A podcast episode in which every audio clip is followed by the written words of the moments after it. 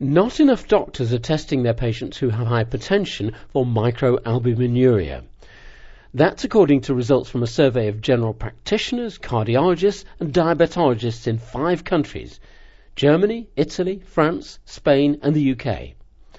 Hermann Haller presented results from the survey at the European meeting on hypertension in Milan. I asked him first to sum up the importance of microalbuminuria.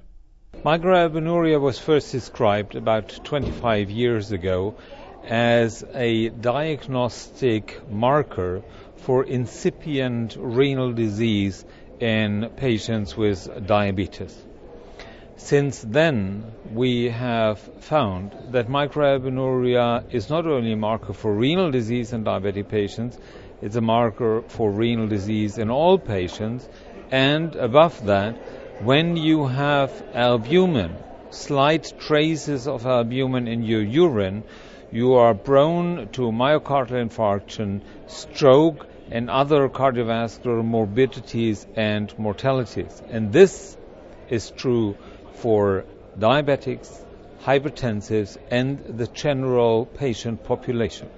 Could you tell me then what you were trying to do in the study that you've just presented here?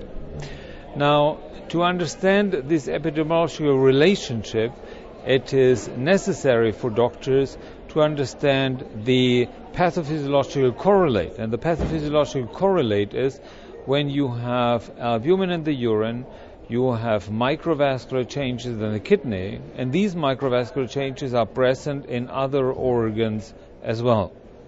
So the survey had several objectives. The most important one was are doctors aware of this pathophysiological and epidemiological correlation between albumin, traces of albumin in the urine, and cardiovascular morbidity and mortality in patients, and do they understand the underlying concept?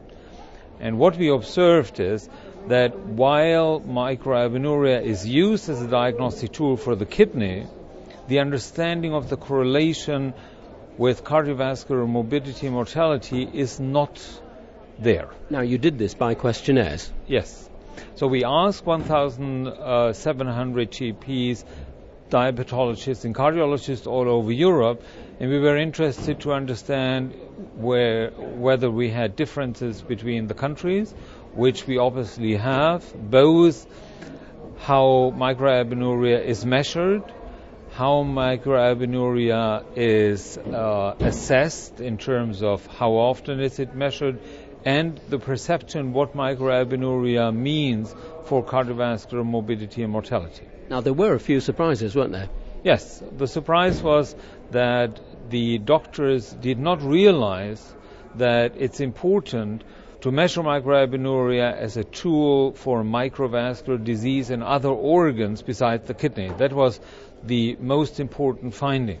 Now, that was a surprise, but some doctors, of course, got it right, others didn't. Yeah, but uh, overall, there is uh, generally not a lot of awareness about this pathophysiological relationship in Europe.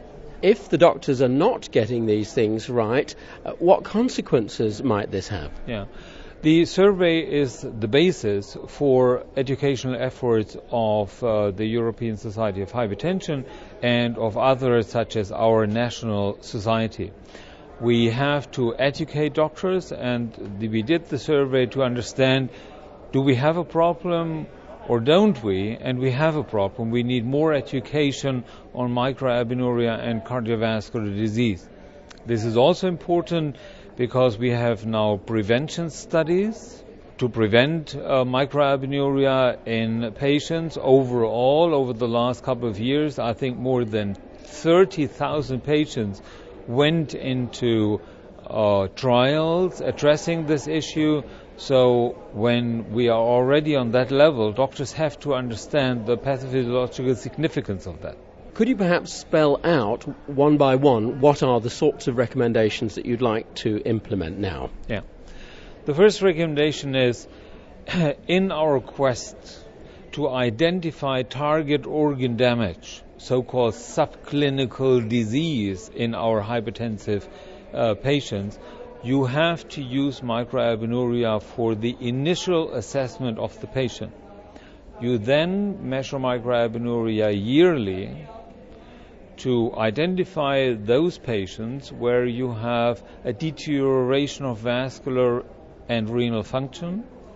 And once you have identified this, the patient goes to another risk stratification group. This means you have to take better care, you have to control blood pressure better, and the other risk factors. And there are do's and don'ts about how you test for microalbuminuria, aren't there? Yes. That's uh, uh, another uh, important result from the survey. Over the last years, we have realized that you do not have to have 24 hour urine collection, which is cumbersome for the patient and difficult to obtain in general practice. What you need is a morning's urine specimen to identify microalbuminuria.